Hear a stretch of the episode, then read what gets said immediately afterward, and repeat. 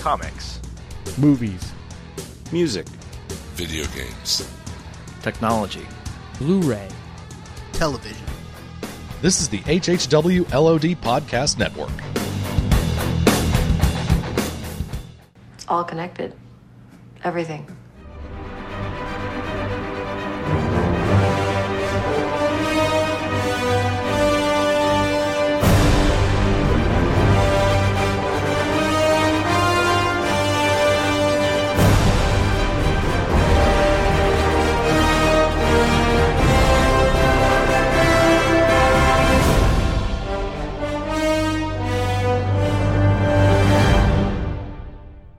You know, I noticed today that um, Stan Lee wasn't in Daredevil. He I thought he would be. Thanks for the spoiler. I have not finished. I'm only in episode nine as of this recording. Stan Lee's not in Daredevil. Ken? He is in Daredevil. When? At one, I think it's towards. It, this isn't really a big spoiler, but I think it's either the last episode or the one before last. Foggy's friend, the cop, is sitting behind the duty desk, and up and Duty. yeah, duty, and up to the right, there's a picture on the wall of like either Officer of the Year or their commander Oh, or something so like that, and it's a picture, and it's Stan Lee in a cop's uniform. Oh wow! Well, that is Oh. a great catch, but um, that's not what I meant. But he's he's not there in person. He is no, he is not there in person. I don't know if I should have expected it. See, I still don't count Netflix as television, and he hasn't shown up on Agents of Shield. Yes, Yeah. he did. Oh my Tracks. He was in season one. He was in season one on the train. Oh, Tracks. All right, short-term memory Tracks, loss. right? Yeah. You know, that was a year and a half ago. I don't think there's nothing short term about that one. A year. Something you'd Ish. think I'd remember, being that I host Yes. an MCU podcast. you are. You are one of the co hosts of uh, an MCU podcast, specifically this one called It's All Connected. This is episode 59. 59. Uh, that was Johnny M, and I'm joined by Russell Lathan, and I am, of course, Ken Morgan. We're fine. We're all fine We're all here. fine. All fine. How are you? Speaking of which, did anybody else defecate themselves when they saw the most recent Star Wars trailer? I only made pee pee. no, it was it was uh, quite enjoyable. Uh, I gotta admit, though, I, I it, it made me think that that Saturday Night Live bit wasn't all that far off. Trying to get Leia to set the VCR or whatever it was, and, and all that. Because when I saw Han there, I'm like, oof, ah, yeah, it's it's it's been that long, huh? yeah, you, you, it's funny since I work from home, I've been having the Star Wars Celebration live stream going, and Nerd. today they live streamed the Carrie Fisher panel. How's that working out? Um, for a lady that's almost seventy, she looks pretty good. Well, they supposedly they hired a, her trainer for her like the day after uh, they announced the new movies. So Yeah, it's too bad. hopefully she's been getting in shape. Too bad she's only fifty-eight. So Chewie looked great. Hey, boom. yeah, yeah, Chewie looks great. Everybody says Chewie looks great, but uh, Well, Wookiees are long lived, so uh, it's not surprising that he's not all great up and all that. Yeah, she's just uh, man, she's just a character. Like I don't yeah, I don't even know where to go. Hey, dumb question. Who's wearing the Chewie costume though? Mayhew. Is it somebody? It is Mayhew. Yeah, they did an Okay, cool. interview with him today too. Uh, and they talked a little bit about, you know, getting things back together again and how for him seeing when he found out JJ was going to do everything or as much as he could practical, he said that's the moment when like the original cast kind of were, you know, just kind of realized, okay, this is this is like going home. This is like this is what we want to do. Right, right. So yeah. You know, dumb question. I'm actually being serious here. So how? I mean, I've always seen Mayhew in recent pictures that he's always using a cane. How? Uh, how is he? Is he do, doing as far as filming and things like that? How, how did that work out? Do we know? I, I don't know. Yeah, I don't know if he did a. You know, we don't know how much he was. At, you know, they're actually in the movie. I don't know how much. right, that's that yeah, true. Yeah, I don't know if he did all of it. I know in the interview he he was sitting, obviously, but he did get up Yeah. at, at at one point. I think towards the end of the interview, they show him like you know getting up to leave, and he didn't have any kind of assistance in walking. Um, but yeah, I've seen him. He does a lot of the Texas cons. I think he lives in Dallas, or he lives somewhere near Dallas now. Uh, and so he's always at like the Dallas Comic Con, the fan days. He usually shows up at the Comicpalooza here in Houston. uh, and I think he's going to be there this year too. I think. Um, and uh, yeah, he always. I mean, I've never really seen him. I mean, he's obviously getting up there in age, but I've never seen him really, you know, struggling to get around. Right. Okay. Cool. That's for another podcast. it is. No, we're not that far off. It's, it's part of the Disney family, It so is, we're okay there. And I think we should add that if you hear the apocalypse in Russell's background, yes. that's because it's happening. Yeah, it uh, in Southeast Texas, in South Houston, it is uh, it is coming down like there's no tomorrow. Well, that's yet to be seen. There may not. Be. Odin is bowling Yes, yes, very well, apparently. yeah. He's he's he's doing well for himself. It's knocking him down. Yeah. So quite a bit of news in the last week, other than the Star Wars trailer. There's there's there has as blah there has actually been other stuff going on. Do tell. We got an Ant Man trailer. Oh wow, we did get an Ant Man trailer. We did get Did an that Ant-Man happen trailer. like right after you guys recorded last week, as usual? Probably close enough. Yeah, because it was right before. I think it was right. Wasn't it Monday? Right before, right before Daredevil. It was before Daredevil. came out, Yeah, think, yeah, yeah. it? So it was. Yeah, I think it was Friday that they released that. Um, so what do you guys think? I mean, we definitely got to see more. We got to see that you know there is some humor in there. Not that we were worried about that. I, I like I'm- it. I'm- fine. You know, I, I'm I'm not I'm not blown away by it, but I'm not blown away by like many trailers. I, I don't think. Um, I- you know, I don't I don't get the. It sounds like the response is mostly negative. I've kind of been out of touch the last couple of weeks, but sounds like more people are bitching about it than enjoying it. I I think it looks fine. Yeah, I'm, I, I, it looks fine. It looks enjoyable. I'm, I'm beginning to think, and this might be a piece of where the negative comes from. I'm beginning to think this is really is really going to be a one and done. It's not going to have a bigger impact, an impact to the bigger MCU that much. I have nothing to base that off of other than my own gut feeling. But I, I don't really think that we're going to see Scott Lang in you know Infinity War, for example. I, I don't anticipate it at least. I could be I could be totally wrong though. Yeah, I could. Hey, we, we we might even see him in Civil War. I mean, I guess since it's going to hopefully involve many other heroes, it's possible. Yeah, I wonder with this one if if they hadn't been so forceful about, or, or I guess been in bed so for so long with Edgar Wright and have pushed that so far and and pushed it. If if like if this deal with Edgar Wright like fell apart like three years ago, I think they would have probably just scrapped this whole thing. I have like no connection with Edgar Wright. I really I don't couldn't either. tell you anything he's done. I'm, I'm supposed to know apparently, but that's not even a factor to me. So I don't know really where all that all that comes from. I- I don't, you know, Edgar Wright. I mean, I love Hot Fuzz. I love Shaun of the Dead. Um, I even like ah, that's Yeah. why I didn't see any. I liked End of the World. Scott Pilgrim wasn't that huge of a fan of. Um, the problem with with him is he takes his own time when he does a movie. So typically everything takes forever. Um, he likes to do things his way, and for his own properties and stuff like that, perfectly fine. You know, it, it, no no big deal. Uh, you know, I mean, he's a filmmaker. He has every right to to control his own material Yeah. and I just I- just think that was that was a bit of a clash. But by that point, they had gone so far down the rabbit hole with this movie, there was really no no going back. I mean, contracts were signed, Right. production had started.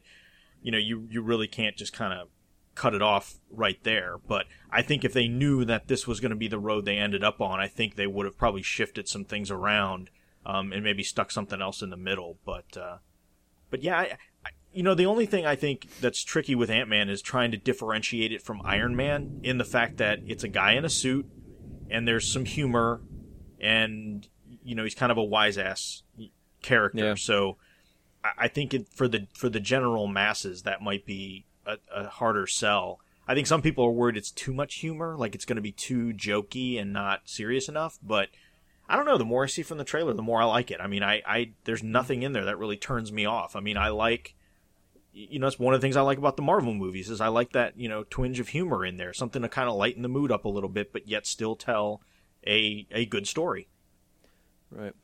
You know, changing gears, but kind of still keeping with this. Um, and of course, in two weeks, Avengers: Age of Ultron comes out, and they keep saying how you know Tony is the one who created Ultron, or he.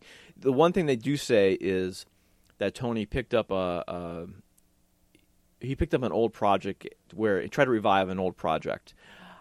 I'm still wondering if that's going to be our tie-in to um, to Hank Pym, that uh, it's Ultron was a, a one of Hank Pym's project, maybe even for Shield, and Tony is going to pick up where that left off and run with it, and that'll be the connection that gets to Hank Pym uh, in in Ultron. Might be a quick reference at the beginning, and then we move on from there, and it's Tony's baby from that point forward. I think that would be, that would be a nice nod to the original uh, story, and intro- introduced to uh, Hank Pym. Since as of right now, we still have not heard his name in the MCU yet.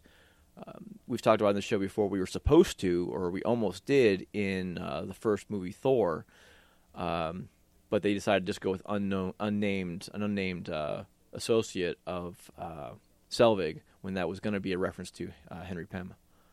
Yeah, yeah. Uh, the other thing I thought was interesting is I guess uh, Mark Ruffalo, since all the cast and crew are kind of doing the rounds for promo, you know, given that the big Hollywood premiere has happened, the movie's two weeks out. I guess one of the things that popped up when they talk about a Hulk movie is I guess Universal still has the distribution rights to a solo Hulk film, which Yeah, maybe. Which they did distribute the first Yeah, one. Yeah which- the previous one. yeah, to me isn't a huge deal. I mean, how long did Paramount have distribution rights after Disney? Yeah. you know, Disney bought them. I know, but Disney's got them now, and Right. Disney it does what Disney wants to do. Sure, and I mean they they paid Paramount, you know, a fairly good sum to to do that. How would and now how how would that reconcile with the Netflix deal? Because as of this year, so with, with Avengers, um, Netflix has the first first shot at it for distribution uh, to the home market. In that, uh, I forget how that deal works, but it's going to go to Netflix early. Um, you know, so I don't know if Universal has the distribution rights. Would that would that be able to hold or not? Uh, I well, I think it's just I think it's theatrical distribution is I think. Well, no, because the because even the Blu-ray is a No. Universal Blu-ray. That's what I'm saying. uh, They'll get yeah. the yeah, yeah, yeah, yeah, yeah. Well, I, I don't know. I mean, So- I, I know Yeah, we'll see. I know for all the Disney, I mean Disney in general. So before any of the Disney properties go to HBO, Showtime, Cinemax, or anything else, Right. they, would go to Netflix first. They go to Netflix first, Yeah. right? So I think Which is awesome. Yeah, and uh, like I said, I th- I think money can solve that problem. I mean, I think Universal would be stupid. Oh, we know that. Yeah, I mean, Universal would be stupid to not say, "Oh yeah, sure, we'll, you know, we'll whatever, we'll give up distribution rights for X number of points on this movie." That they'd be stupid not to. Uh, so I don't really see that as being a stumbling block. Uh, No. You know, for doing it. I think if if if Marvel had a good Hulk story that they wanted to tell as a solo movie, I don't think distribution is going to stop them. They got a great one queued up with the leader. They could do such a good job with it. But hey, I'd love to see it. Yeah. Hey, speaking of, uh, they're doing the rounds. Did you guys catch the Jimmy Kimmel uh, special where they did uh, had the, the full cast on? I did, I did. I did not. Did- all right, so they're doing the interview, and it was fun. Now, it's no secret, uh, I don't think it is, that the guests um, basically have an open bar available to them on Jimmy's show. And this cast was certainly enjoying it, you could tell. But there was a great moment where uh, Jimmy did his bit, the uh, the Wall of America, where basically people can call in on Skype. And they had a call in from a guest in Los Angeles, a viewer named Clark uh, Clark Gregg popped up on Skype, and the whole cast went, "Hey, look, it's you!" And uh, Mark Ruffalo got up, and was like, "Hey, come on, come on, get in the chair," and it was all fun. And then you know Clark's you know being you know big fanboy. Oh, this is such an honor, big fan, big fan. But have any of you guys ever thought about doing television? And I don't know how much of it was the fact that they were drinking and feeling good, or how much they they they all kind of got a little bit like, oh, um, like they didn't know really what to say because one, they didn't want to commit to anything, and two, they didn't want to like like break any kind of deal or contract or whatever. But they're all like, um, how do I answer this? And then finally, uh, Chris Evans like, sure, why not? Yeah, he was, was really it was, he was all in. it was an odd moment. They all like didn't really want to say it. I don't think he was truly all in. He was trying to end it because I really think they didn't want to answer because they didn't want to outright say no, I don't do television. But at the same time, they're like on the spot on semi live TV. Well, it's funny because if you look at Scarlett Johansson's nod, she almost looks like she's doing the faux. I'm gonna pretend like like I wouldn't have anything to do with television. It's beneath me, but I really don't feel that way. But that's the look I'm gonna give. Maybe. Eh, but it's hard to say because then it looked like she was whispering to Ruffalo, like, "Would you really? You would you would go on and do it?" And Ruffalo looked like he would say, "Sure, I'd yeah, I'd, Ru- go, I'd go do I, it." I think Ruffalo would love to do it. yeah. Yeah. and yeah, but Evans was was all in. It was really funny, and the, Yeah. I think even Renner said, you know, hey, call me or give you know give me a call or something. You know, just they all. I know Ruffalo said that too. He's like, you don't return my calls, just call me. Yeah, but I couldn't tell how much of that was a bit I don't to know. deflect it and how much was really Yeah. serious. Um, yeah, but there definitely was a, a- was a moment there early on in the question where they're all they really didn't know how to react Yeah. because Well, they were genuinely surprised. If you look at everybody's face, they were. That wasn't like faux. Oh, we we knew you were coming. Yeah, We- yeah, we- yeah. They generally were, were surprised with what was going on. right. But yeah, there's some funny stuff there. The whole the Family Feud thing was was pretty Oh funny. yeah, Uh, and alcohol made it so much better too. yeah, yeah. They the bicycle made for three. That it was. it Oh my really god. funny. Uh, yeah, yeah. There's there's some funny stuff. Scar ScarJo like she she looked at it and she's like, uh, no, I can't get on that. Yeah. When it's funny There's too. no way she was gonna. There's no way she's gonna be able to get on that on live TV. Let's just put it that way. Yeah. And and it's funny because they one of the questions they asked was like, who was like the social coordinator, like the party guy of the bunch, and everybody pointed to Chris Yeah. Evans, and then he was like really embarrassed that they were calling him out. It was really funny. uh, yeah, so it was it was a good. I, I like that as opposed to the one on one, you know, kind of thing. You know, usually those kind of shows they do one on one. So this this was like the entire Yeah, cast, which was fun. that was fun. It, the whole the whole night was to that for them. It was kind of it was kind of funny that that question you're talking about.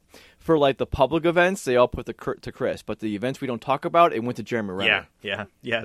You know- Downey Jr. called him Pluto, Lord of the Underworld. yeah, yeah. Uh, so that was funny. And then I guess that was Tuesday. Uh, no, no, that was Monday. And then No, that was a Monday, Monday. night show, and then they re-aired it immediately after Agents of Shield on yeah, Tuesday. and then I guess Wednesday night or was it Thursday night? Uh, Cobie Smulders was the guest, and oh, okay. and she announced that uh, I guess uh, Kimmel asked her about on. TV, and so it looks like she's going to show up again for uh, Agents of Shield. She'll be in another episode this season.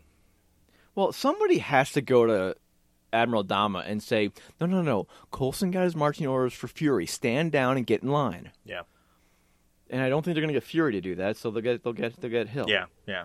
So that's that's that that'll be interesting to see with as few episodes as we have left. That that that's still something to come in. Then there was Um, one thing I heard, we were looking at um, episode counts, and by our count, we thought we were going to go up until May 19th, but it turns out the finale is actually going to be two hours, so that will put us at May 12th, which is usually a, that week is usually the end of the se- the season for most shows. So we're looking at a two-hour finale for the uh, end of Shield. It looks like yeah yeah that came. on on May 12th. Yeah. I think that's a good thing. I mean, even even though it's the same amount of content hours, I I feel like this season is too long.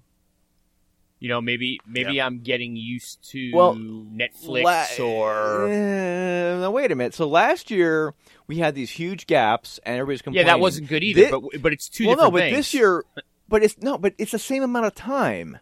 It's the same 22 hours, but this year we get this gap filler of Agent Carter, and now suddenly it feels too long. When in reality, for Agents of Shield, we're still getting the same 22 but episodes. the real reality is that last year they hit this stride when Hydra showed up, and then we wanted more.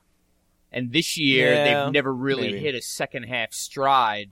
We hope you know when when Skye transformed into you know Quake or whatever that that was really going to carry us now for the second half. And I feel like See- there's been a little bit of drag these last. See, I don't think so. I, I think we've, I think we've been at such a high quality all season long that, whereas last season we were kind of steady but low. When we hit that spike, it was like, whoa! Now we're up, way up, we're way up to eleven.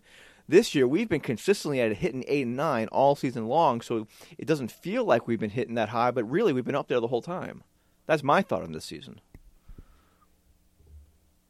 to each their own. I mean, every week we've been getting something new. Maybe it's just a small nugget, and some weeks have been bigger than others. This week, apparently, there's a huge drop. Bombshell has dropped, and nobody picked up on it but me. And we'll talk about that in a little bit. Yeah, yeah. We're also talking about a spin-off, which I found very strange to to put it lightly. I mean, the the ratings aren't blowing the doors off. I mean, not to say they're terrible, and and again, when you factor in the plus sevens and things like that, the, they're very happy with the ratings. They're closer to like 2.8, 2.9 consistently, which ranks it you know fair, fairly high among scripted television. Uh, but to talk about a spin-off uh, is is interesting. We don't really know much. There's been talk that it might be um, that it might be Bobbi Morse. You know that you know who knows, but I guess and to kind of uh, go on top of that, John Ridley has been hi- hired to do some sort of TV project, and again, no details. Uh, and John Ridley was uh, one of the writer producers for 12 Years a Slave. Uh, so no telling what, what that project might be. So it's just more interesting talk. Um, People are guessing Deathlok, but I don't see that as holding its own television show. yeah. Um, just because of like the cost of making a good Deathlok, you know, which we really haven't seen yet. It's a better Deathlok this year than than the first season, but Yeah. um, Yeah, you didn't. We, you weren't on to talk about that. We were wondering, did, did he look better than his catcher's equipment? yeah, it looks better season? than the catcher's equipment. Definitely, it's a higher end catcher's equipment. Um, what about like a what about like an Inhuman spinoff or like a Skye spinoff where she separates I- from the yeah. team, but we're now we're because we've been wondering like how are they going to keep up Inhuman stuff until the movie? Not that they have to, but it would be a nice way to branch off that end of the universe without really messing with Agents of Shield. Yeah, see, I think that would actually start wearing us down, so that by the time Humans the movie came around, we wouldn't care. It's very or possible. they would have I mean, they would have burned off too much, and we'd be we wouldn't care. Like, yeah, they just burn off too much uh, of of what we want to know. Is That by the time it got to a movie, it's like, no, I don't know how we feel about that. I don't know. It's a weird Um, spot they're in because I Maybe it'll be Gonzalez group, and they'll take the uh, the the SS Shield and go off, and like you know that'll be that show, and then maybe Coulson can have his little. I just I just don't know if there's enough stuff to support like two Shield team shows. Like if given given the catalog they have to work with, is that uh, you know is that really what we want to see? Is another Shield you know basically two shows Yeah. with Shield teams? I mean, personally, I'd rather even if it's completely disconnected from what we've seen before, I'd rather them try something different and new.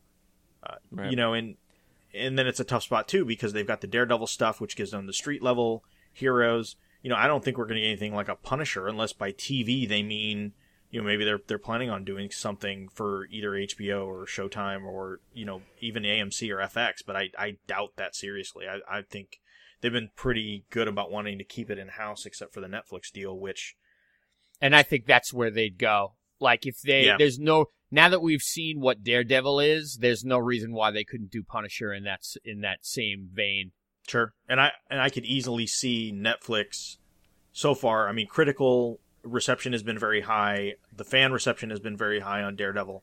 It, it's funny. One of the one of the news stories I have in there is kind of tangentially related, but uh, earnings came out for Netflix earlier this week, and their share price has gone through the roof. And part of it is uh, the revenue is the revenue met expectations, but their subscribers took a big jump. It went from uh, it went to 62.3 and they forecasted 61.4 um, and the, the us netted 2.2 million versus what they thought was going to be 1.8 uh, so everything you know just everything in general is kind of up for netflix now granted this is first quarter so this isn't you, you know whether daredevil had any impact on that who knows you know if people were subscribing ahead of time to be ready for the april launch but I, I mean, at, at this point, Daredevil's got to, or uh, Netflix has to be looking at things and just being very happy with with where they sit, and then t- to get high praise for Daredevil, I I would expect that Netflix is going to push Marvel Disney to to for a season two like right away on this on this Daredevil thing because I think. Um, y- you know this we're hearing like house of cards level praise for for this daredevil show Rightfully so. Did you guys ever see the uh, Family Guy episode where it has nothing to do with what happened in the episode? You know how there's like irreverent things in Family Guy, and, Sure. and they're watching TV, and it's like the announcer on the TV is like the new sitcom starring Mark Ruffalo and Janeane Garofalo. Garofalo. and, and when I read the secret Marvel project, of course, I thought of Garofalo. I can't even say it. that would be awesome. Uh, so the, the other bit that's come out, and this is this is I, I hate to say breaking news, but it's it's pretty recent. Although the genesis of this it goes back a ways, but I guess the the contents of the Sony email hack stuff has gone to WikiLeaks, so it's all public now, and everybody's been combing through it. I actually spent some time dumpster diving into it. I know Bleeding Cool had a pretty good analysis, but more has come to light about Drew Goddard and his separation from uh, from the Daredevil project, and I guess things got pretty uh, nasty uh, towards the end, and even before the public announcement. So most of the stuff where he backed out happened uh, like end of February into April, or end of March into April, and the official announcement didn't come out until mid May last year. That that Goddard was was staying on as as executive producer, but he was leaving, you know, to go do the the Spider Man stuff at Sony. The the main portion of it that we found is that Goddard wanted to back out of Daredevil to do Spider Man. Apparently, Sony kind of courted him because they had they wanted him to um, to definitely write and possibly direct um, Sinister Six, and then the, in the next Spider-Man three, and they wanted him to kind of be involved in that whole project. When on the he uh, on the cusp of Amazing Spider-Man two coming out, everybody was gung ho and thinking that Sony was going to ride the high coattails of Amazing Spider-Man two, and they were going to announce all these Spider-Man projects because uh, you know that movie was going to be a critical and a box office success. Um, and it turns out, you know, you could debate whether it was a box office success or not. Um, but critically, it, it didn't do so well, and it, they kind of had to rethink. But but at this time, that wasn't the case. Um, so apparently, when Goddard went to pull out of that project, um, Ike Perlmutter, who is the the head muckety muck over at Marvel slash Disney at this point, he was the the lead investor at at Marvel. Um, he wanted basically Goddard's name taken off the Daredevil show. He wanted him to to not be you know credited, you know, as credited as much as he was.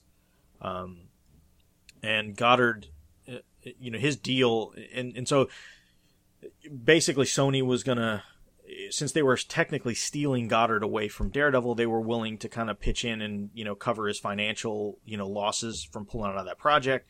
And so they wanted kind of an accounting of it and to see, you know, what his deal entailed. And then uh, ABC Studios agreed to show it and then I guess Disney corporate stepped in and said, no, you're not showing all that stuff. And that's when things kind of got a little ugly.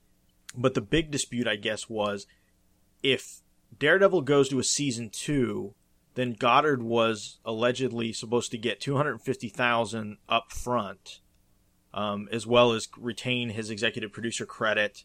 And I guess his, his um, production studio's logo would be in the credits and all that kind of stuff and then if it was renewed for season three and season four, you know, he would he would still retain uh, a small, I guess, a smaller stake in in those seasons because of his contributions. Because I guess other than kind of given the general tone and direction for the first season of Daredevil, writing a, several of the episodes, he kind of had a roadmap set out for seasons for season two. And I guess because they would build off that into a season three and potentially season four, he felt he he still had some ownership there.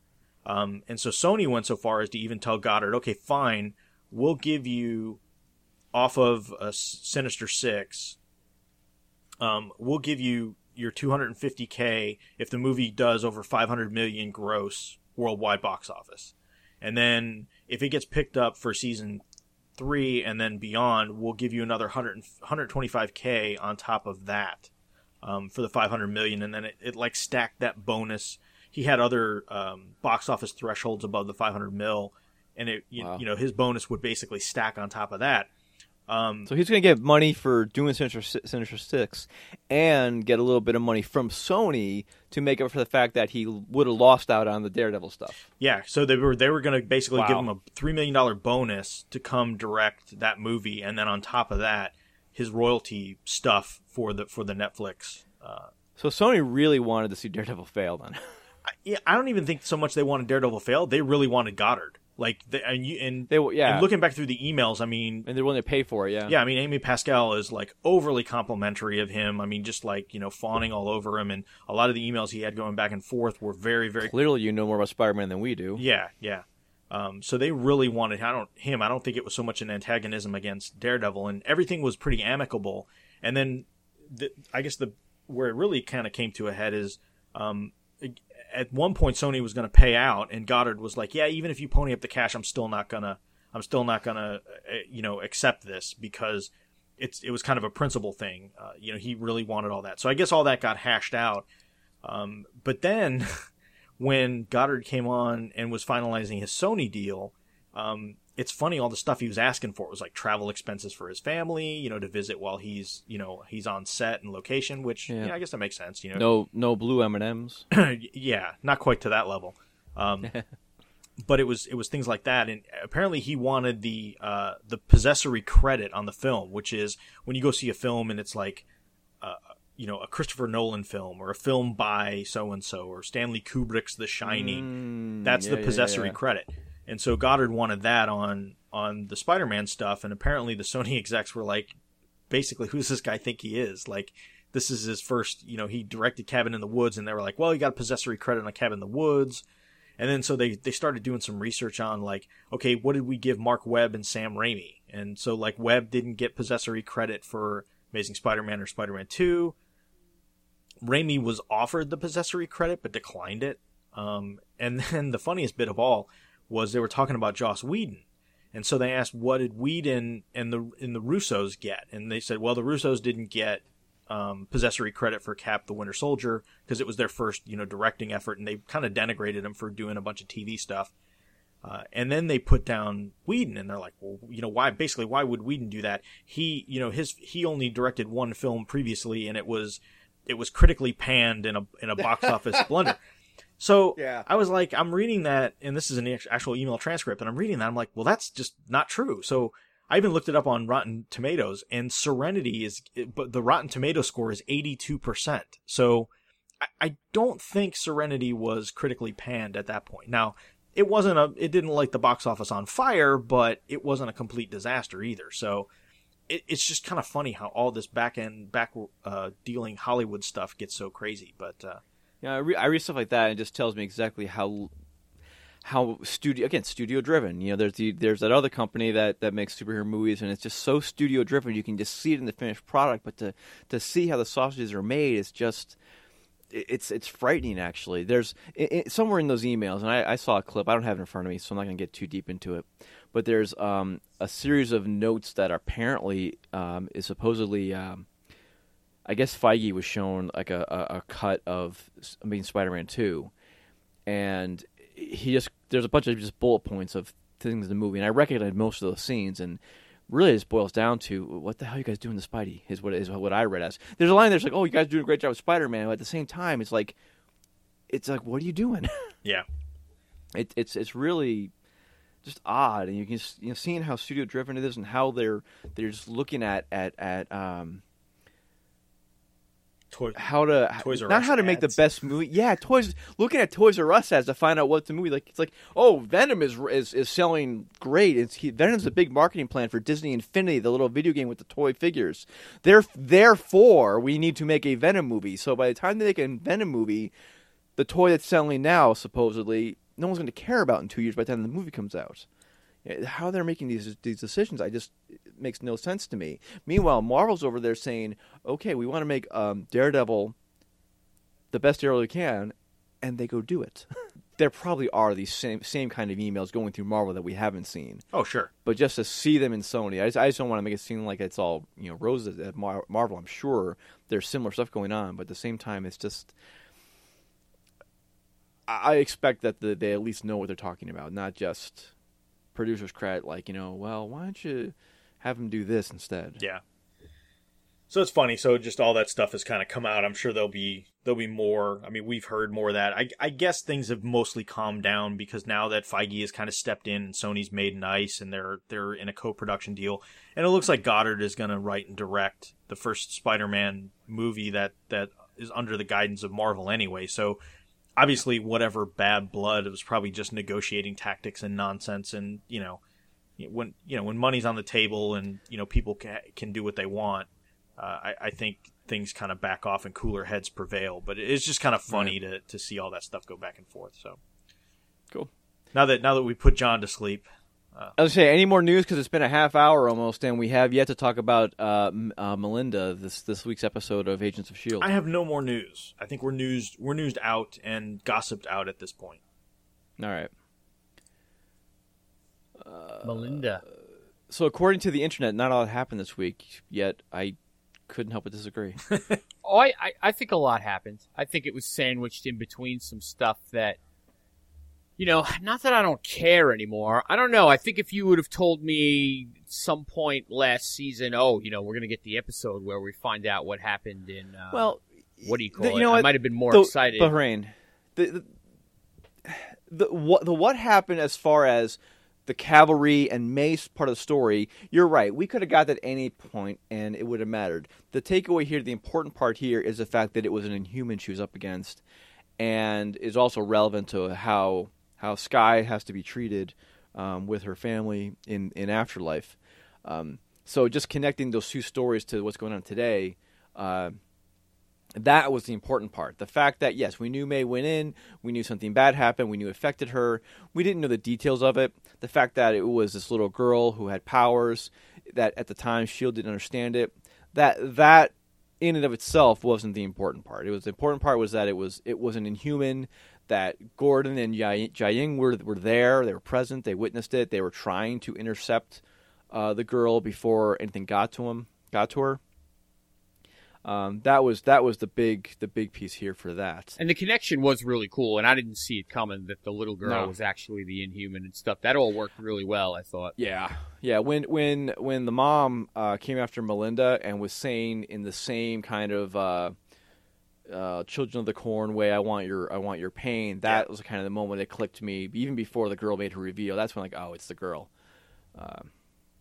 Well, it's fun, We also already had, already had some. We already had some clues too because Jiaying was saying, "Oh, I wish it was that simple" and all that. So yeah. you know, we knew we knew there's going to be a twist, that's a little little turn at some point. when it it's interesting too because I the- you know early on the thing that was clipping through my head was well we haven't really seen these people with multiple powers like secondary mutations if you will or whatever. Like typically somebody has um in general a whatever going on with them and that's you know more or less it. So it was like or it's it's tangentially related or whatever. So to see this you know to see somebody that would be super strong but yet be able to control other people like that it it uh it threw me off a little bit. So the so the end was i thought the end reveal was pretty satisfying. I mean i didn't figure it out too early on but just like right Yeah. before it happened it became a little more obvious but um but you know the just other, to be clear, I don't think I say I don't think uh, I think you that this is what you're saying though. That was what the appearance was at first, but in reality, she did not have two abilities. She- Right. her her ability, the mom's, is that she was super strong. She was just under the control of the daughter. yep yep Right. Okay. Yeah. Um, the other thing too is, and like most things, you know, stories get exaggerated. You know, things happen, and I kind of suspected that there was a little bit of that to this early on, but a little bit of what happened to May was was legend, right? I mean, you know, she was credited with taking down Yeah. everyone, which that really wasn't the case. It's just you know the the the main takeaway from this was that this this scarred May for life. I mean, this was something you know having to um, having to put that kid down was Yep.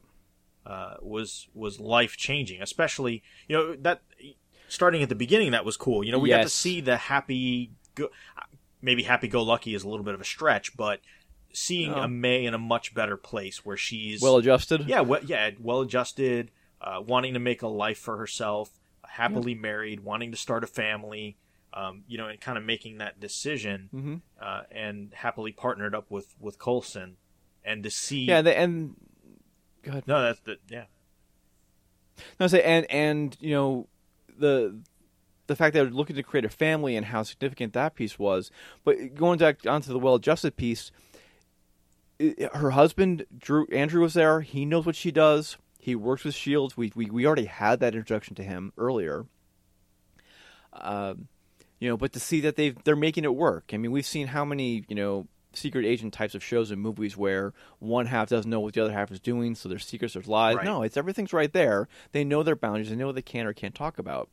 Um, even when she was about to go in and she called him for backup, you know, one to hear his voice, but two to get some assistance how to deal with this girl. He was right there for her. He was like, "All right, let me, you know, I'm worried about you, but let me shut that down. Here's what you need to know. Come home to me." And and they were, she was able to go do her job. Came came out wrong, and as she said to Bobbi, you know, you you you, you can't explain to anybody. You know, you you did what you had to do, but that doesn't make it make it right.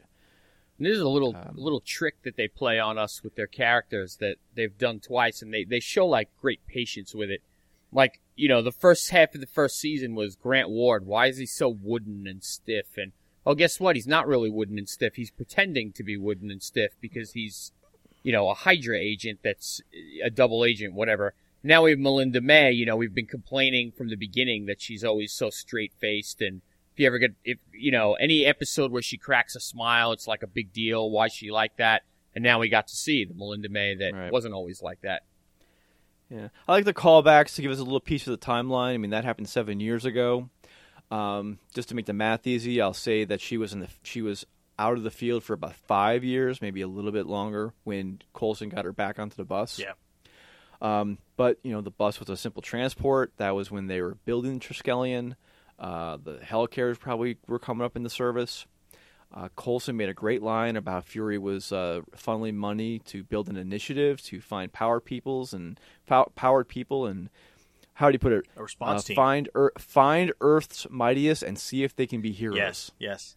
And they even you know, said nice that line there. he's funneling a bunch of money and assets into building the Triskelion. So you know that that. Well, they said they said they were building Triskelion, which was going to be the, that was that wasn't for Fury. That was the Shield headquarters. Right. Fury was doing this was doing this other thing separately. True. True. Yeah.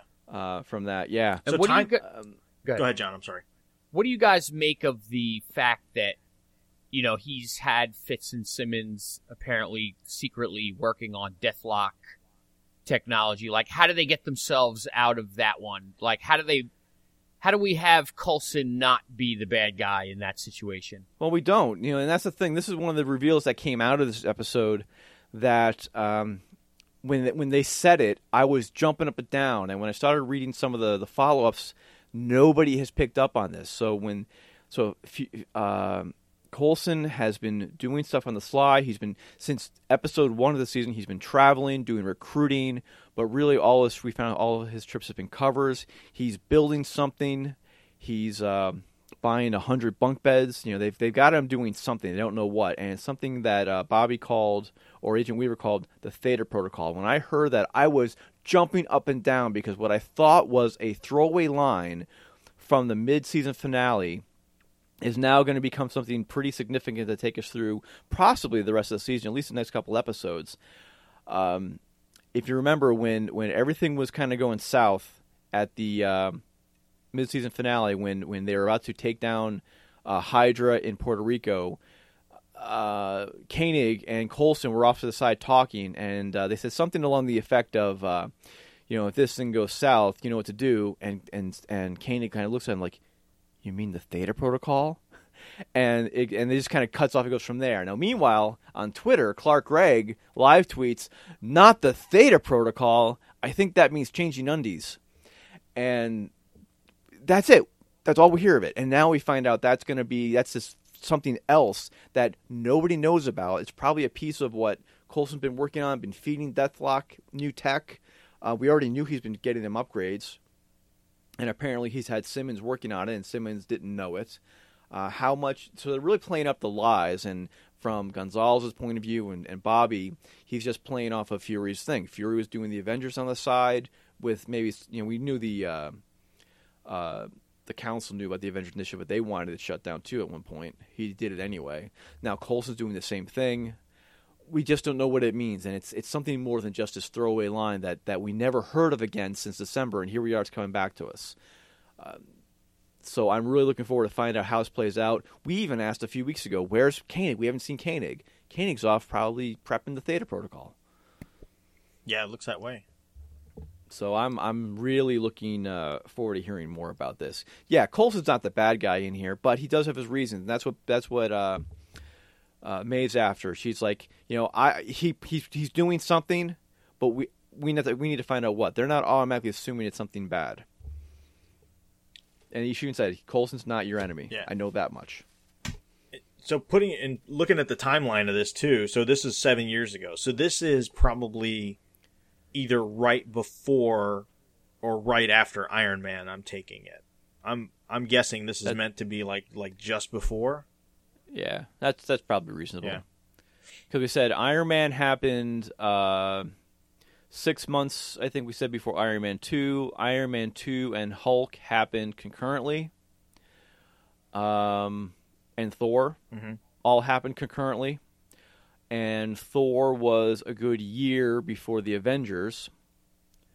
And Avengers was a good year before Agents of S.H.I.E.L.D.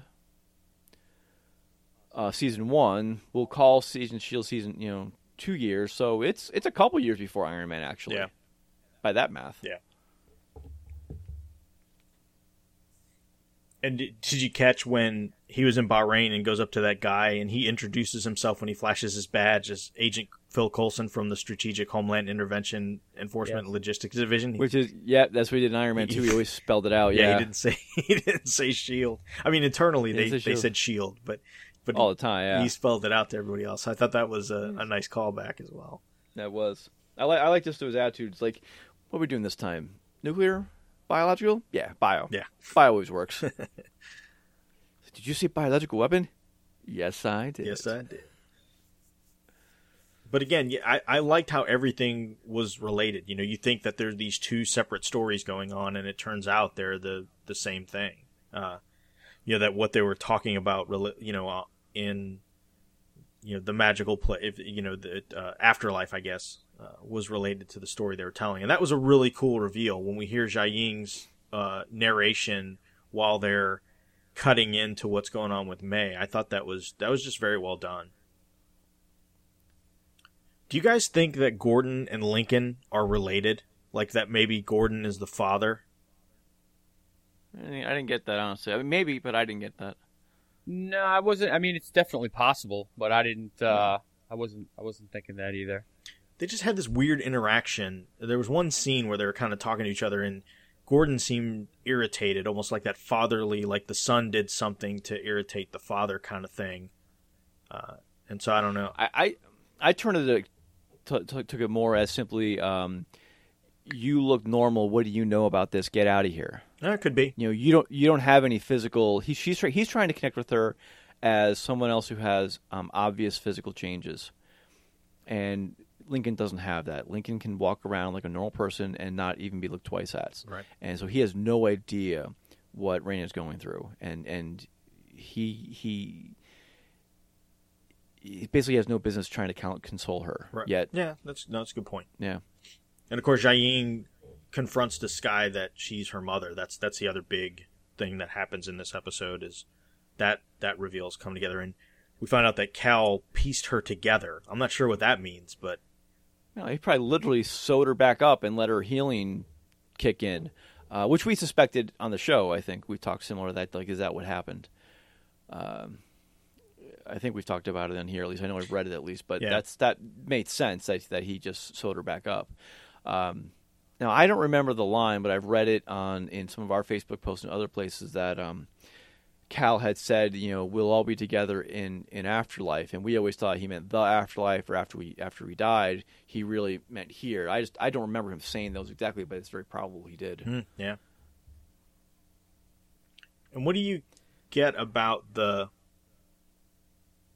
the whole year thing? So she said she she made Skye makes a point of saying she's 25, which by that account would mean she was born in 1990 because at this point if it's 2015, which they seem to be keeping up with what year it actually is.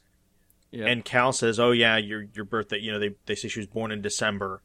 And he says 1988. July she was born July Second. second. Yes, that's right. July second, 1988. nineteen eighty eight. And she says, and at first I thought it was like a, a script flub, you know, because I was like starting to do the math. And then Im- immediately she's like, wait, 1988? She's, you know, so she's Yeah, yeah. suddenly two years older than she thought she was. So, I, ju- I took was. it as like she finally knows who she is now. Like all this time, she had no idea like, who oh, she was. I'm really 26. I don't know. Now, wait a minute.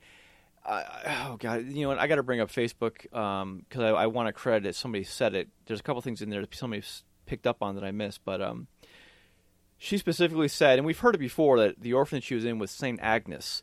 Isn't that also the orphanage that Matt Murdock Yes. was at? yes. yes. So I, maybe it was you guys in an email thread, but her being 26 and Murdock is what we think 29. Um, that that could put them there at the same time. Yeah. Yeah, I forget because they, in 2000, wh- uh, I don't know if I want to do this as spoiler for Daredevil, but I, I don't think this is a really big reveal because I won't get into specifics of what they're talking about. Not that it's that important, honestly, anyway. But at one point, there's a flashback scene to 2010, and it seems that that's when Foggy and Matt not first go to college, but are first in law school. So if that's the case, they'd be 22, three years of law school. So they'd have graduated in 2013. This is two years later. So they're right at, they would be right about um, 27. Yeah, 27, 28. Yeah. Yeah. So it's very probable that they were there together at the same time, at least. Yeah. Yeah, I thought that was a good catch. Absolutely. So I think of I think of all of that. I think that that was the biggest reveal of her age. I mean, yes, you're actually right, John. It's it's I now know more about who I am, or I now know who I am. Um, and and even if her father is a psychotic killer, that's still significant. And she she's there with her family, uh, and she knows who she is. She knows she's 26. All that. Yeah, I just Um, I, I'm I'm go ahead. I wasn't sure if maybe there's just some they're going to pull a bait and switch like he's not really her father or maybe she's not who they think she is or maybe I don't know. she's a clone. I, I don't know. Like something weird like I don't know. To to me it seemed odd the whole date thing seemed like purposeful. And and and you guys could totally be right. It could be that it's just meant to say that she, all this time she you know Yeah. she she truly didn't know who she was All right. First off, before I go to the next thing, I want to give credit to James Connor in our Facebook thread. He's that is where I read it.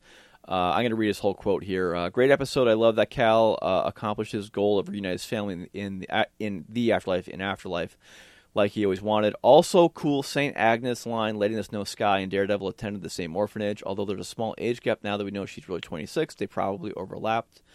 Um, and I'll throw this out there. Lastly, does anyone else feel Gonzalez is a hypocrite in that he feels all people with or who have had power should be on the index, unless you're named Mac? Because Mac Mac was in, was affected by aliens, and you know, so he should be just by by Gonzal- Gonzalez's logic, he should be just as uh, untrustworthy as Coulson is. But you know, maybe on that. But that I just want to give uh, him uh, James Conner a credit for that because that is where I read it. Absolutely. I want to talk about the other reveal from that dinner scene if you're ready for it. And I have another Facebook quote I want to read to go with it because this is definitely where credit for this line goes. Go for it. If you're ready. Okay. Um, so we're at the dinner table, and Lincoln walks in and he sees them having dinner and immediately remembers the nightmare or dream that Raina described. Before you read the before you read the Facebook, because I didn't read the Facebook. Can I tell you Okay. what I thought? Yes. She's been the clairvoyant all along. So Mary Kirk on Facebook writes, "Oh my God, Raina is the clairvoyant. At all first season, she was chasing that dream. She was so disappointed when Garrett was just Hydra, and now she is the clairvoyant. That is perfection." I love Gordon. I kind of hope he finds a way to reach Raina and make her not the supervillain I see her on the road to becoming.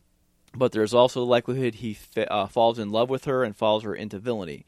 Too soon to tell. I love the way the storylines intersected. That Bahrain all along was a thread that led back to the Inhumans. And I love seeing what finally uh, broke May and remolded her. Yes, this didn't move the story along, which I disagree. Uh, the Theta Protocol, baby. But I de- it deepened the story so that when uh, something else does happen again, I'm even more invested than I was before. So, yes, how about that? I didn't pick up on the line, the clairvoyant. I just thought, oh, she's a precog. I was thinking about Coulson constantly saying all season one that there's no evidence of precogs, and here's Raina, she's a precog, but I didn't make the connection of the clairvoyant. That is perfection. I love it. Now, my question would be: if you go back and watch all of the uh, Bill Paxton stuff, is there any indication? Is there any like slippery talk when they're talking about the clairvoyant, like maybe that he knows and she doesn't know, or evidence that there should be one but there really isn't one yet? You know, is there anything we could pick up on? Not not that I can remember. I haven't gone back and watched it for that, but I, I can't think so. And I can't imagine how Garrett would be able to do any pick up on any of that.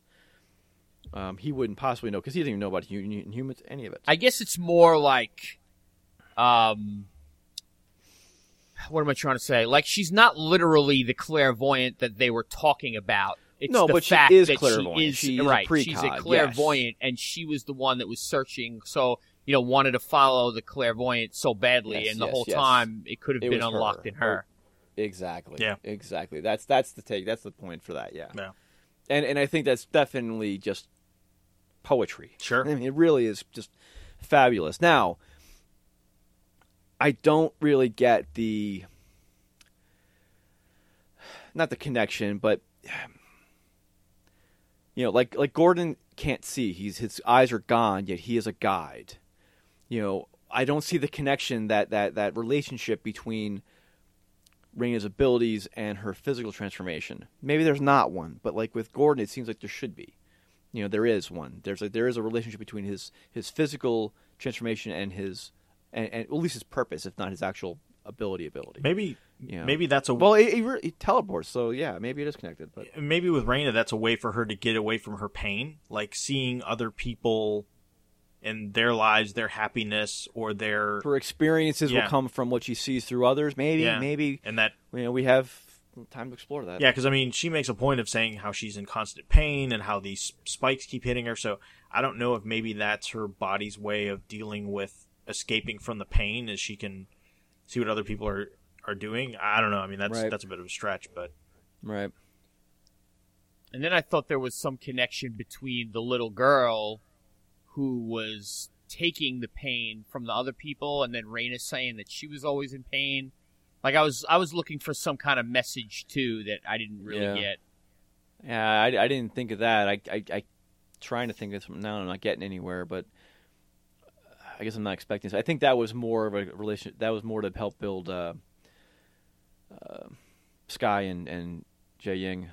Uh, I mean, you, it's a secret. It's going to come out, so it's going to be bad when it does. yeah. What about the dude that went on walkabout? Like the guy that was just like, "Hey, yeah, uh, uh, yeah. Gordon's gonna yeah. just send me there, and I think I'm just gonna go away for a while." And I was just that like, feels wrong. what? Something's going to happen there. That I don't. Yeah, I mean, unless, unless it was just there to just drive home how she's the she knows everybody and everybody knows her, and there's a trust that she's protecting. Maybe, but or that was code to be know. like, "Hey, I'm going on this mission that we talked about before, but I don't want to say something because you're talking Yeah, to the new yeah. chick, so I'll be coy about it."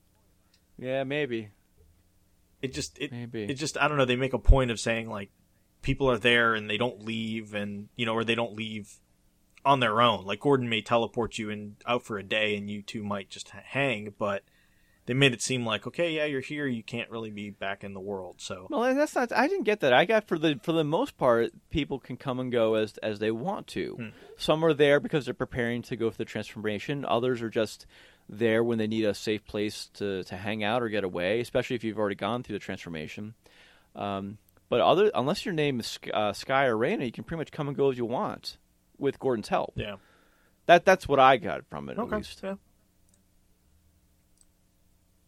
And then, you know, of course, they make a point of saying that uh, Jiaying can't tell everybody that that that's that's her daughter. I mean, they know, Right. Yeah, Well, that's the, yeah. Yeah. and then that's all related to how she deals with Sure. others. You know, uh, that uh, the, the the story of the daughter and the mother. right, right. Um, yeah. It all, it definitely would betray the trust that she's built over everybody if you know she's breaking her the rules for her own daughter. If, if that's what's found out, because it sounds like she's already gone out on a limb to protect Skye and Raina. Um, so she's already on on thin ice, if you will, because of something she's already done to make sure they stay alive. right.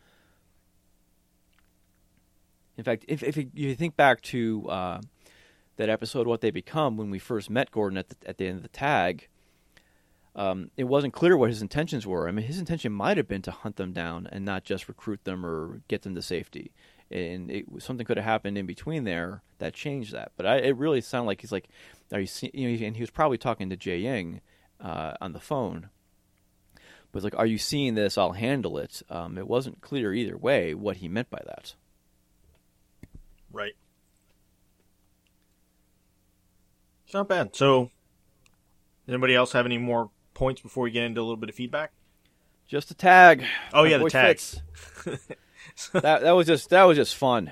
It was just straight up so fun to much see fun. that. It's like, can I can I come hang with you guys? But I need to drop a tail. And and the way Hunter handled it, just it's like you know you're you're gonna be just fine. like, don't don't worry about Do it. Do you have an electric hair dryer in there, mate? And he's like, Yes, I do. And Uh, he's yeah, like, yeah, yeah. Then you're gonna be just fine. I was like, That is Yeah. awesome. It's like we Yep. don't need to know what he's gonna do. It's some kind of Nope. craziness. It's just like that is just the most random thing to put out there. It's Hunter. It's Yeah, Hunter. Yeah. Hunter's That, awesome. that was Yeah. yeah. It's a very that's a very Whedon uh, thing to have happen. But yeah, that again, Hunter has been in one of the best additions to to this cast. I think. Yeah, but speaking of that, um, so, so, um, uh, the, the, the, the, May, May, she, she, she wants uh, Simmons to uh, open the box, and Simmons, Whoops. Simmons did not announce that um, Fitz has the box because I don't know if Simmons trusts May fully enough to reveal that. Yeah. Uh, just, just yet, at least. I mean, it'll come. It'll, knowing the way the season's gone, it will be come out next week. Sure. It'll go quickly. Yeah. Um, but yeah, that was worth pointing out, though, that uh, uh, for what they're finding out, it's like I'm not ready to give up Coulson all the way yet. Let's let's see what Fitz can find out first. And when Fitz opened that, so what what do you think happened? Did he actually use um, a, a chemical or compound to uh, eat away at the vibranium case? Could To be. open it? I don't, it almost That's, like that's kind of what it looked like to me. Or did he actually mimic a, a DNA test that that and that just opened it for us? I yeah, I took it as he had a DNA sample of uh, Coulson's Coulson, DNA probably. sample that he used to swab it. So Maybe. Okay. hard to say. I, I couldn't tell if it was the box opening or if it was the box um, disintegrating. But it's vibranium. It'd have to be something severe if it, if it was. Yeah, I was trying to tell if he was like, not that he was soldering, but that like was he was he like injecting something or was it like hot? Was it like melting it? It looked, it. I don't know. It looked it looked weird. Yeah. Didn't look like he was just like adding a sample to it. It looked like it was melting or burning or something. That's what I thought. He put a compound on there and then applied heat, and it melted away, revealing the inside, which ena- which enacted the the the HUD. Hmm. That's you know, but it could have been rust. Like maybe it was a DNA swab, and then he applied heat to mimic body heat, and it's like, oh yes, it's a live person touching me. I can open now. pseudoscience, flux capacitor. Exactly. Yeah, exactly, exactly. It's it's yeah, the MacGuffin, as they're told, right? yes. Yes. Either way, uh, the, the, the, so yeah, no, the, the, the, the, tag was great. The the whole episode I think was really great. I think it moved things along further than most people thought. Um, very pleased with this episode. Um, you want to go some, through some more feedback? Yeah, I want to do uh, real quick because this is something we forgot to do last week. Uh, we did get another iTunes review. Uh, it was a five five star review from Anakin Corleone. Another great name. I love the face. I love the iTunes names. Yeah, yeah. Fantastic. Um, and uh, he said, I subscribe to three Agents of S.H.I.E.L.D. podcasts, and this one has worked its way to the top as my favorite for one reason. It gets posted a few days after the show. The other two podcasts post their episode the night of the episode. While I like the instant reaction, I find myself rewatching most Agents of S.H.I.E.L.D. episodes and letting my thoughts on the events of the show marinate. These guys bring that qualitative discussion that I find myself wanting after I've watched the episode at least one more time. Yeah, I think uh, when we when you read reread that, uh, I had the same thought. Was like, you know, that's why we wait because you know anybody can sit there and record about what you saw from the source of the episode, but there's there really is a lot more in these episodes than um, a lot of people realize, and it takes a second view. And I always make a point of watching it at least one more time before we record because of picking up a lot of things like that. Uh, but yeah, I think that's exactly why we wait a couple days to record and release so that we can let it sit and think about it and find out all these these these details that uh, make this show so much better than, frankly, a lot of people, a lot of fanboys give it credit for. Sure. I mean, I remember sitting in Captain America: Winter Soldier last year, and I overheard people saying uh, about Agent Shield, like, "Oh, you don't watch that? That's that's, that's dumb. It does does this," or just it's like you're, you're clearly not. I mean, obviously, you obviously you're not watching it because you said you're not. But if you did, you'd find there's a lot more to it. And that was before, obviously, before the reveal and before everything turned. But thank you for the review. Yes. Yes. Absolutely. iTunes reviews are great. They help us um, raise our profile on within the Apple infrastructure since a good majority of our downloads come from the iTunes uh, arena. That that helps a lot. Uh, so I guess we got some Facebook comments. Uh, everybody's been really great on Facebook. I, I usually I've been really diligent about posting an episode thread. Usually, either the day the episode airs or right after. Um, and then usually, you know, episode comes out Tuesday. We're typically recording Thursday, Friday night. Very rarely we, we get on Wednesday, but uh, but it does happen. Um, so the first comment uh, comes from Lindsay, and she says, "Another good episode, though. In hindsight, nothing was really pushed forward in the present day. Skye knows Jiaying is her mother. Coulson's keeping secrets, and Fitz plans to join the others in Mexico. But these were all things we could guess or knew prior to the episode. Still, I was surprised how good the cavalry story was, even after its build up for the past two seasons. But most of all, I just wanted the team back together, or at least see the epic uh, fallout that must have happen because of it. The second Jiaying brought up keeping her relationship with Skye uh, pretty much secured it. Yeah, I mean, I mean, I guess you could say it didn't push the current story forward. Maybe in terms of like the uh, Agent Gonzalez and and I guess Bobbi was just kind of like a mouthpiece to work around this episode. You know, nothing really happened on that Yeah. end, but Well, we definitely got, like I said, going with with finding out what we we got more details of what their concern about Coulson was. It wasn't just generic, um, you know, oh, he's interested in power people the way the way uh, uh, Fury was. They they had evidence that he was actually up to something, and his own team didn't know about. So we, we got more details on what their their why they t- they took action and what was going on, and they need the box to find out you know what what's in there, really find out what what Coulson knows. Sure. Um, so we definitely got more of the why. We just need now to get the next step of what are they, what are they actually doing about it. And a lot of that a lot of that investigation got shifted back to our team, back to May and to Simmons. You know, so it's back in house now, and you know we, we definitely want May and Simmons and the rest of the team to get to them first. Uh, know, we'll see how that goes. But I think when we're done, we're going to have one shield again. I just don't know how that's going to actually play out. Agreed. Um, Terry Joe Scott, our former uh, guest of the show, I should say, uh, had a comment up there. She said, "I'm still interested in how Cal," and then she said Cal with a C or Cal with a K. It it is Cal. It is Cal with a C, but Cal with a K would be funny. Cal with K is that, is that other franchise. Yeah, that other one. uh, Stitch Jiaying back knowing she'd come to life, or did he do it out of some twisted, weird need to have her whole? Enjoyed the episode though. Excited to see that we're figuring out what Raina's powers are, uh, though with the gift of seeing the future. Yeah, I, I, I expect that he knew she would uh, heal, or at least have a strong sus- sus- suspicion that she would heal.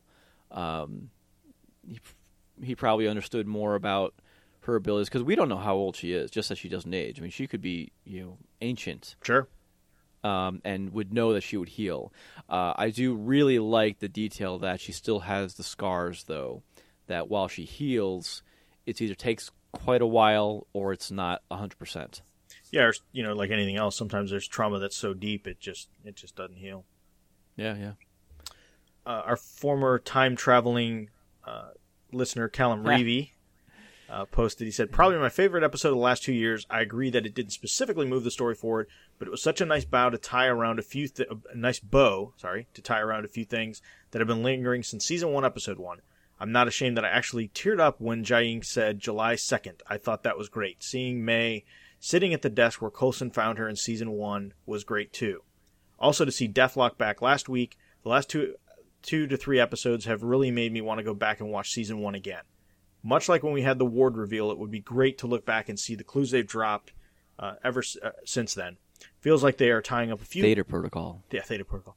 Feels like they are tying up a few loose ends so that they can have some universe-changing event again following Age of Ultron. Thanks, guys. Love the show. He follows up with also we know that in MCU Inhumans equals mutants. Based on that, does Coulson equal Professor X? Coulson School for Gifted Youngsters. um, that's that's where they really is where they think they're they're leading us. That he's building a school for um, that, that's flat out what they said. It Seems like it, yeah. No, that's flat out what they said. I mean, you're going to need bunk beds, you're going to need a psychologist, you're going to need a building, you know, all that, and so we'll we'll see where uh, that goes. Um, uh, yeah, when when she started saying I don't know who my mother is, I was like, you know, say it, or I don't know when my birthday is. I was waiting for Jang to say it, and it actually took another beat or two before she did it. Yeah. and uh, it, it, it was it was a great, it was a good moment. It, I was satisfied by that. Uh, Dallas said, after reading everything above, I'll not rehash the good points.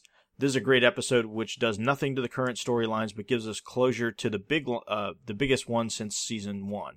I must say that I ended this episode very satisfied. I felt that this episode had a different feel and pace to it, which I liked a lot. There wasn't a lot of important information getting tossed around, and there wasn't four different stories getting told. It was a nice break from the overall season. I think my favorite part of the episode again was the end with the conversation between Fitz, Hunter, and Coulson. Uh, the line that got me from Fitz was, "Will I still be okay if I come and h- hang out with you?" yeah, that's a good line. yeah, I can't wait to see how Avengers uh, affects yep. Agents of Shield. Yeah, like I said, it, it's it's um, yeah, I, I think it it it uh, it added to the current storyline more than more than most people seem to think. Yeah. Um, and again, our podcasting buddy Daryl Taylor says, "I really enjoy seeing what changed Melinda May and linked up more of the Inhuman background with Shield. It looks like Coulson wants to create a safe haven for specials, but also an army to train. Uh, should Shield be run by one man or a committee? I like the whole director thing. I guess maybe I'm, yeah, maybe I'm just a, a, a purist at heart, but I always liked." you know, knowing that there was one person that was in charge of that organization. But more people that, that you have to trust in a committee. That's right. Yes, yes. Yep. No, committee. This Shield's not that kind of organization. No, it's you never get you never get anything done. It's quasi-military, chain of command. There you go.